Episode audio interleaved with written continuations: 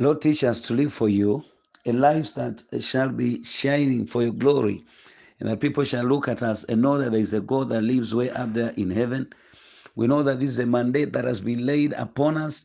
And Father, forgive us because many times we live lives that shame you, and sometimes we don't know that our effects, our lives are affecting others, and they are bringing them low and they are taking them away from you. We pray that our lives shall shine such that the heathen shall come to you. In Jesus' mighty name, we have prayed. Amen. Amen. Amen. Um, friends, sometimes I am, um, you know, challenged by men like Paul, and when you think of the things that he did or the Lord used him to do, even giving up um, the, uh, the, the, his right to marriage, I, I, look at men like Paul and I am really amazed. I, I wonder, I'm baffled, I'm beaten. Do you know that Paul traversed, you know, lands unknown before, going over uh, the waters and, you know, mountains and valleys and nights. And, you know, when you look at uh, what he basically does in, um, you get to look at uh, 2 Corinthians chapter 11 from verse 33, and you look at the suffering that he had to endure uh, for the gospel, you really get to uh, to get challenged. And uh, even the greatest of people in our generation is, um, you know, cartooned by what Paul did and people of that nature. Um, t- today, we want to talk about a topic that is entitled um, Shining for God, Shining for God with a life of a testimony or with an impacting life of a testimony, shining for the Lord with an impacting life uh, of a testimony. My name is uh, David Kabwa that is reaching you with the word of the Lord um, right there where you are. Friends, the Lord has created us for His own glory, and uh, we are meant to live these lives uh, basically in a way that glorifies Him. But oftentimes we miss the mark because we even get to the point of using what God has given unto us to either exalt ourselves or put others down. You see? So today we are going to look at uh, shining for the Lord with a, a transforming life of a testimony or with uh, a life of impact or, or, or, or, with a testimony. We are looking at First Kings chapter 10, and uh, it's the life of uh, Solomon here that we're looking at, and the Queen of Sheba coming to visit him. We are going to put things in perspective. The Bible says, Now when the Queen of Sheba um, heard about the fame of Solomon concerning the name of the Lord, she came to test him with difficult questions. And so she came to Jerusalem with a large uh, retinue, uh, with camels carrying spices and very uh, much gold and precious stones. When she came to Solomon, she spoke with him about all that was in her heart. Solomon answered all her questions. Nothing was hidden from the king, which he did not explain to her. When the queen of Sheba perceived all the wisdom of Solomon, um, the house uh, that he had built, uh, the food of his, ta- uh, of his table, the sitting of his servants, the attendance of his waiters, uh, their, and their attire, his cupbearers, and his stairway by which he went up to the house of the Lord, uh, there was no more spirit in her. Then uh, she said to the king, It was a true report which I had in my own land about your words and your wisdom. Nevertheless, I did not believe uh, the reports until I came and my eyes had seen it. And behold, um, the half was not told me. You exceed in wisdom and prosperity, um, the report which I had. How blessed are your men, and how blessed are those servants who stand before you continually and hear your wisdom. Blessed be the Lord your God, who delighted you uh, to set you in on the throne of Israel, because the Lord loved Israel forever. Therefore, he made you king to do justice and righteousness. Uh, she gave the king a hundred and twenty talents of gold and a very great amount of spices and precious stones. Never again did such an abundance of spices come in as that which um, the queen of Sheba gave King Solomon. What a wonderful recollection here that we are getting to look at. Friends, this is a famous story, but that has been quite misunderstood and misinterpreted in many circles. When you get to hear that, you've had people who have said and uh, uh, have alleged that uh, the queen of Sheba actually was from Ethiopia, and that when she came to Jerusalem, she had a son with uh, Solomon, and so on and so forth. Now, there's no biblical evidence to get to speak of that, uh, but uh, rather we have to look at the Bible and see what it says. Now, like we do here on this channel, basically what we basically do is uh, to unveil and unpack the truth as presented by the Bible in context and in proper biblical perspective by examining the entire biblical framework and how things uh, come out and develop. At the point where we are in uh, uh, First Kings chapter 10, Solomon has basically um, ruled for about 20 years. He has built at the temple of the Lord and is also done with building his own house and uh, that of his wife and his administrative quarters and a number of cities. Solomon was a builder. He had accomplished a number of projects. If uh, you go by um, the biography that we have by at the end of chapter 9, so basically, what we have here is that his wisdom had uh, gone far and wide, and God uh, presents him as the greatest of men in terms of wisdom and uh, wealth. Uh, you see, when it comes to um, First Kings chapter 10, that is basically what we get to see. He was wiser than any other person in terms of wisdom and uh, um, wealth.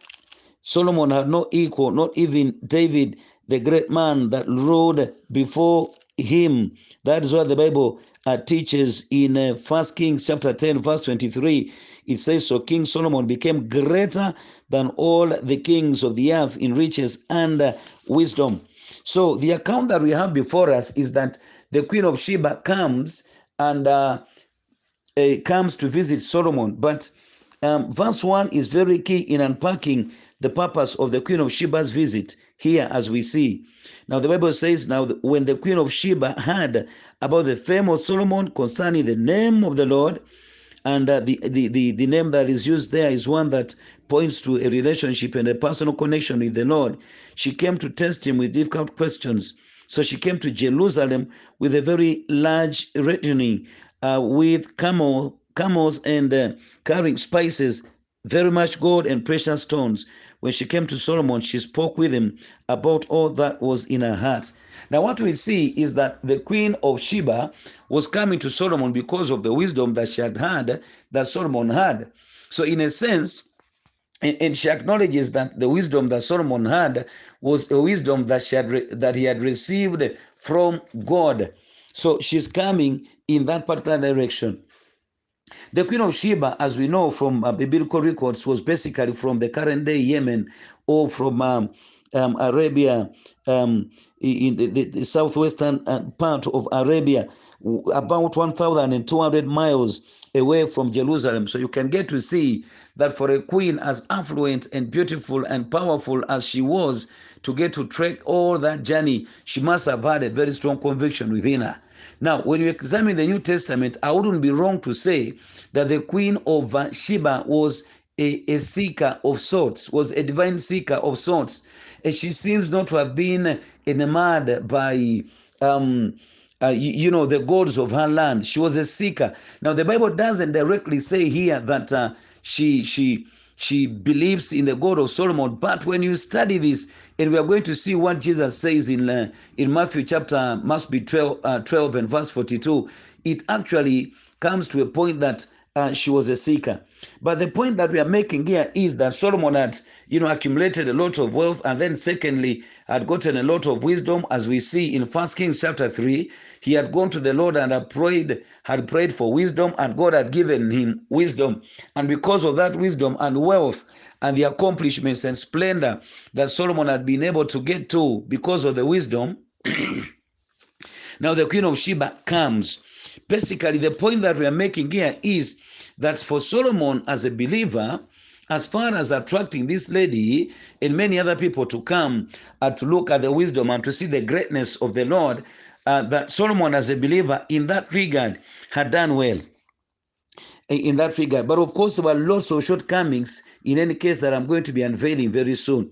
Friends, as believers, God has called us to live a life of a testimony that is meant to attract so many people unto the Lord through us.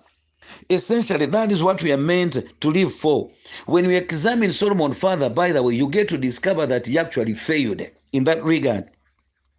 The writer of Kings um, portrays you know, God as a sovereign God that has no equal, and therefore who has gotten to be worshipped and glorified in every space, time, and um, extent. Basically, that is his intention. But in a sense, he condemns the people of Israel for forsaking the Lord initially as their King of Kings and also as their God, because God initially had no intention of giving them a king. If you go back to 1 Samuel chapter 8, you're going to realize that it was the intention of God to have these people have a king of their own. But they pushed for it. And God said, Grant them a king. He told Samuel, Grant them a king. So you see that? And what the writer of uh, First Kings or the Kings basically does, he shows you that every time men move away from God and seek their own leadership, uh, and seek their own projects and seek their own you know will they are going to lose it so what the writer actually shows you is he moves from the very best of kings, who is David, of course, who had succeeded Saul, to men like Solomon, and later it even gets watered down. And it shows you that men cannot get fulfilled in the presence of their own agendas and wills and projects. Men are fulfilled in Christ Jesus. Men are fulfilled in the King of Kings. Later, you're going to see that many kings fail, including Solomon himself, and therefore one king after the other come and go, and they are, are unable to live the way that God had wanted. And this is why God later comes up with a super divine plan of having the son of David, who is Jesus Christ in Luke uh, 1 31 who comes and reigns with righteousness. And we are going to see him in Zechariah being sought, just like this woman came to seek at the wisdom of Solomon, but basically the Lord in Solomon. So, in that regard, you could say initially Solomon had, um, it, to, to an extent, done well, but he actually lost it. Where do I derive that from? I'm going to tell you that very soon. When the queen of Sheba came and perceived the wisdom of Solomon, the house that he had built and everything that he did, she goes right ahead to say, mm, "What they told me was not uh, was not even half of what I go to I, I got to see when I came." Yeah, in verse 7, that is what she says. She says, Nevertheless, I did not believe the reports until I came and my eyes had seen, seen it. And behold, the half was not told me. You exceed in wisdom and prosperity. Now look at the statement, a phenomenal statement that this lady makes in verse 9. She says, Blessed be the Lord your God who delighted in you to set you on the throne of Israel, because the Lord loved Israel forever. Therefore, he made you king to do justice and righteousness. That is phenomenal. If it comes from an unbeliever, as we want to believe, but it is quite you know impressive here to the point that the word that the, the, the lady means eh, or uses to refer to the god of uh, solomon uh, the name that she uses is a name that points to one who has uh, a personal relationship with a redeeming covenant keeping god. We have every reason to believe uh, that uh, this woman um, could have come to faith in a sense. Now when you uh, transit and go to matthew in chapter 12 and we get to look at uh, what the Lord has here to say when Jesus was speaking of the unfaithfulness of the people of Israel at that particular time that did not uh, uh, trust him as much. Um, he gives them the sign of Jonah. But look at what he says in uh, uh, Matthew chapter 12. The verse I want is uh, um, 42, but I'm going to take it from 39 for a proper perspective. Look at what he says here. Um, and let me just take it from verse 40. He says here that um, uh, so just as the tares are gathered up and burnt with fire, so shall it be at the end of the age. The Son of Man will send forth his angels, and uh, they will gather out of his kingdom all stumbling blocks. Um, no, I'm reading chapter 13. Excuse me. Uh, what is this? I am meant to read a chapter uh, 12. Yes, that was a mishap. Okay, we are here. Matthew chapter 12 and verse, let me take it from verse um, 38. Then some of the scribes and Pharisees say to him, Teacher, we want to see a sign from you. But he answered and said to them, An evil and adulterous generation craves for a sign, and yet no sign will be given to it but the sign of Jonah the prophet. So, uh, for just as Jonah was three days and three nights in the belly of the sea monster, so will the Son of Man uh, be three days and three nights in the heart of the earth. The men of Nineveh will stand up with the generation, with this generation at the judgment, and will condemn it, and uh, will condemn it because they repented at the preaching of Jonah. And behold, something greater than Jonah is here. The queen of the south will rise up with this generation at judgment and will condemn it because she came from the ends of the earth to hear the wisdom of Solomon. And behold, something greater than Solomon is here. Uh, praise the Lord. Friends, we get to realize here that the context of scripture that the Lord is basically uh, giving here is uh, uh, one of people that were not exactly believing in the Lord. You know, Matthew teaches by way of discourses, and basically, uh, chapter 12 uh, comes on uh, the basis of um, uh, the discourse of um, um, the disciples reaching out to. Um, it's a narrative that follows the discourse of the disciples reaching out to um, the, the, the, reaching out to preach the gospel. So you get to see that what God is speaking about here is He gives us the response to the gospel, and He basically here castigates these Jews for not having faith even when they had something that was greater than anything else in terms of uh, inducing faith. He tells them that you're looking for signs, but something that's greater than the signs that you look for here is here. I am here, I'm the Messiah. He is saying that uh, you people, you basically need to come to faith and just believe. Basically, that. And then in verse 42, like you heard, he speaks of the queen of the south who came to hear um, of Solomon's wisdom, and we don't know of anyone else that came to do that, even when there were so many. But basically, this description fits um, the queen of Sheba who came to Solomon and uh, basically to behold his glory, and in the process encountered, um, you know, the glory of Solomon's God. So for me, I really believe this lady was a believer or was transformed by what a Solomon got uh, to to to say and to do to her. I, I, I mean, with her uh, to get to expose her to, and you know, uh, that, that kind of thing. Friends, as believers, we are called to live a life of a testimony, a life that is going to touch so many other people and win them for the Lord. But pathetically, in our experience, you get to see that many of us believers have lived uh, to the contrary. When you look at Matthew chapter 5 and verse uh, 13 and 14, and we did this recently, but is um, something that you cannot overlook in this kind of exposition. He says in Matthew 5:13 that you are the salt of the earth. And Jesus was addressing his disciples. But if the salt has become tasteless, how can it be made salty again? It's no longer good for anything except to be thrown out and trampled underfoot by men. You are the light of the world. A city set on a hill cannot be hidden, nor does anyone light a lamp and put it under a basket, but on the lampstand, and it gives light to all who are in the house. Let your light shine before men in such a way that they may see your good works and glorify your Father who is in heaven. You see that? God has created us for His glory. He has also given us a mission that we are meant to be the salt of the earth, and He's using this as um you know a metaphor here and it shows you that salt has preser- uh, preser- um, pre- preservative qualities. And uh, when, when it is uh, kind of put say in meat it is it is preserved it won't go bad. Now we've come into a rotten world and god has left us down here on earth.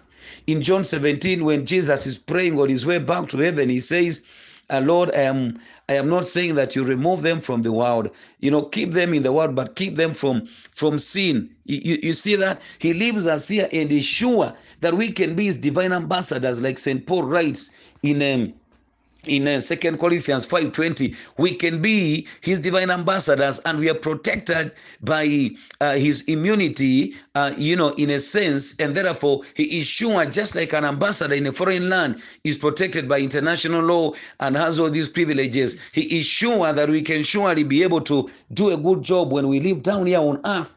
You see that? And he says we are the light of the earth In other words, we are meant to shine in the darkness. When St. John is writing about the world, you, you know, he, he, he points to it as a, a, foreign system that is in, in the darkness. He says that now this is the conundrum that the light has come into the darkness, but the, the people have chosen darkness. He points to the world as, as a darkness, but our light is meant to shine in there. But friends, I want to tell you that disappointingly, many of us believers have you know, behaved and portrayed ourselves in a way that actually takes away from the Lord than adding unto Him. He says in Isaiah that my people whom I've created for my glory, Isaiah 43 7. But friends, look at the way that we conduct ourselves at our workplaces. And people are even shocked to get to know that we are believers. We're in a gathering somewhere, and one time someone said, Hey, eh, so you mean you, you, this one is born again? And people were amazed because this one that was speaking, the one that was speaking was a stranger, and the one he was speaking about was known to be born again in his circles. But where he hung, he hung up with uh, these other people, they didn't know that was born again. I mean, how many of us are even bold enough at our workplaces to get people to know that we are born again? How many of us are willing to share the gospel with the people that we work with? I mean, we, we are so cocooned up to, to the point that we feel it is a shame to, th- to share about Christ, or even uh, because of the things that we do, the deals in which we are involved, the extramarital relationships into which we are known to hang, and these kind of things, our attitude and the high, lofty lives that we are living, and the pretentious uh, and, and cosmetic lives that we are living do not permit us to shine for Christ. And you see that? What a loss that Christ has had with us, all his goodness. You know, Christ oftentimes, or the Lord, releases His majesty, His splendor, His glory, His blessings upon our lives, not for the sake of us enjoying them, eh? just enjoying them, but also to let Him be glorified and to be known before other people. But look at how we people are behaving. I mean, how many of us are conflicting with our mothers, with our brothers, with our sisters in the clans where we come from, and they're like, even the local is involved, that kind of stuff. You see, how many of us have gotten born again and gone back to our villages where we come from, to our families, to these people that are not born again and wooed them and won them for Christ, especially with our character, even before you preach a single word? How many of us? We are simply saying they are diviners. We won't go to them. We are simply saying they're into witchcraft. Uh, those people are into polygamy. I have separated myself. You know, God says, come out of them. Excuse me? Is that the proper conduct, uh, uh, uh, context of that scripture? God has commissioned us, first of all, to our families, you know, and, and, and, and not just by preaching to them, but also by our character, that they will see what we do. May the Lord have mercy. Because I think we've not done very well as far as this is concerned. Friends, when we look at Solomon, he eventually did not do well in this area. Later on, we're going to see that in, in chapter 10, from verse 21, verse 23, and verse 27, he accumulated a lot of gold for himself eh, to the point that a silver appeared like common stone in his generation. Later, we see that Solomon accumulated a lot of um, chariots and horses for himself. In, uh, in chapter 11, verse 4, we see that he, he accumulated women. The daughters of Eve were a point of challenge for Solomon. A thousand is what he had for himself. You see, and when we go back to Deuteronomy chapter 17 and verse 17, you're going to realize that this was barred by the Lord. God said that no king should accumulate um, um, gold and, and silver and, and chariots and, and, and horses for himself and women. And Solomon broke every bit and piece of that law. So you get to see that uh, in that regard, Solomon was actually not a good steward of the gospel of Christ. And friends, this is uh, how uh, later on uh, Christ Himself has to come. And uh, in John, in Luke chapter one and verse thirty-one, uh, Christ comes to assume the throne of His son David. Yeah, David was uh, so, uh, Christ or Jesus Christ was the son of David, and Solomon was a son of David. I think you get to see the difference in every regard. Christ comes to fulfill everything that uh, this man particularly failed uh, to uh, fulfill. In the book of Zechariah, in chapter 14, we realize um, the sense in which uh, the um, the image here uh, that Solomon was portraying and the sense in which he failed, and then uh, the people that are also coming in place of um, uh, this uh, queen of uh, Sheba.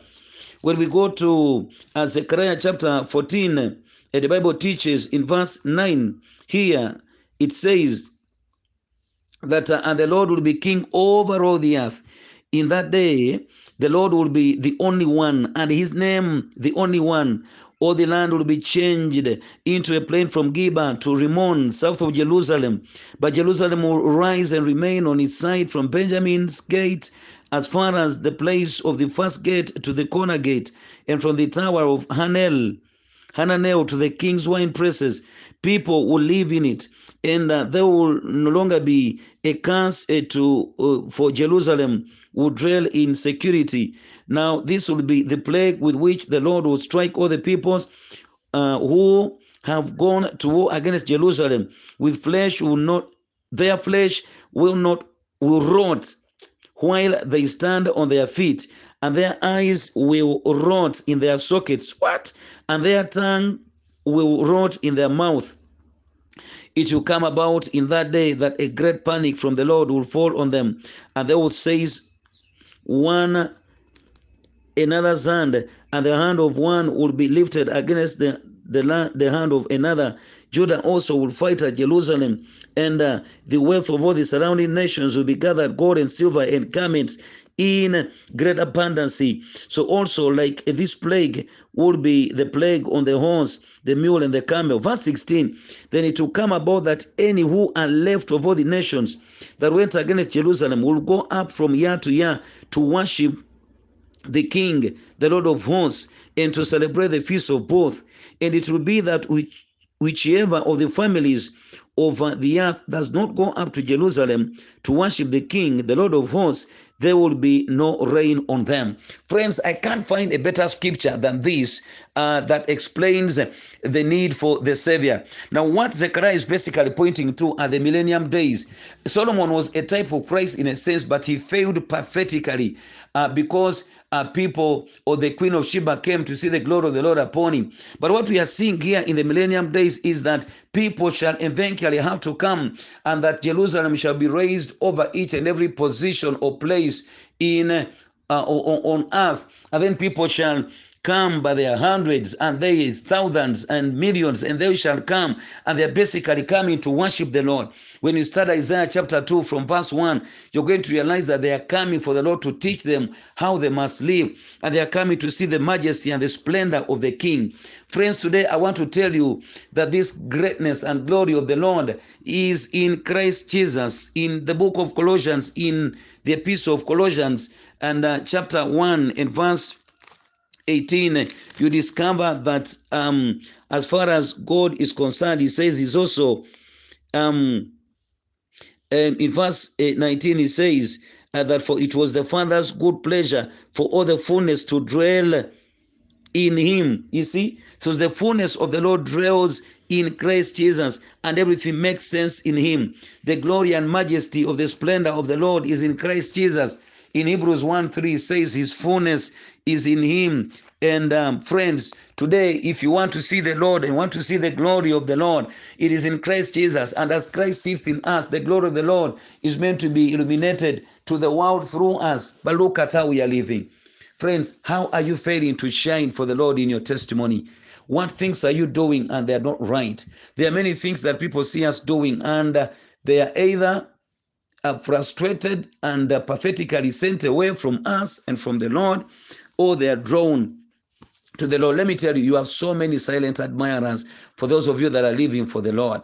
The day you mess up is when you realize that many people are looking up to you. Today, I pray that God will make, will make us vessels of His glory, uh, that it will shine forth to the nations uh, wherever we shall live. May the Lord sit in our lives and deal with any weakness that may be in our lives. In the mighty name of the Lord Jesus Christ, we prayed. Amen. Father, touch us and help us to live for you and help us to deal with anything that doesn't glorify your holy name. In Jesus' mighty name, I have prayed and believed. Amen. God bless you. God bless you.